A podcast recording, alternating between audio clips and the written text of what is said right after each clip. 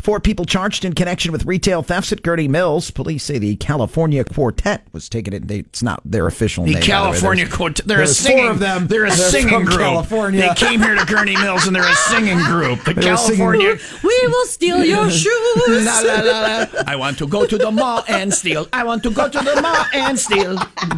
The California Quartet. Yeah. Yes.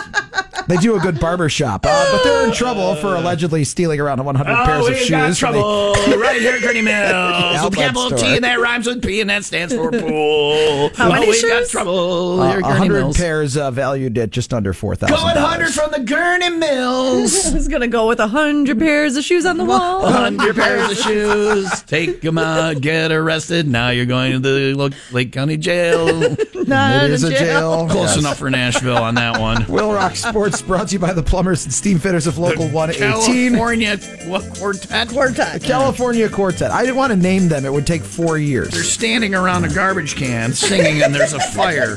Yeah, a doo wop band. Bye, Ah, my about love. Yeah.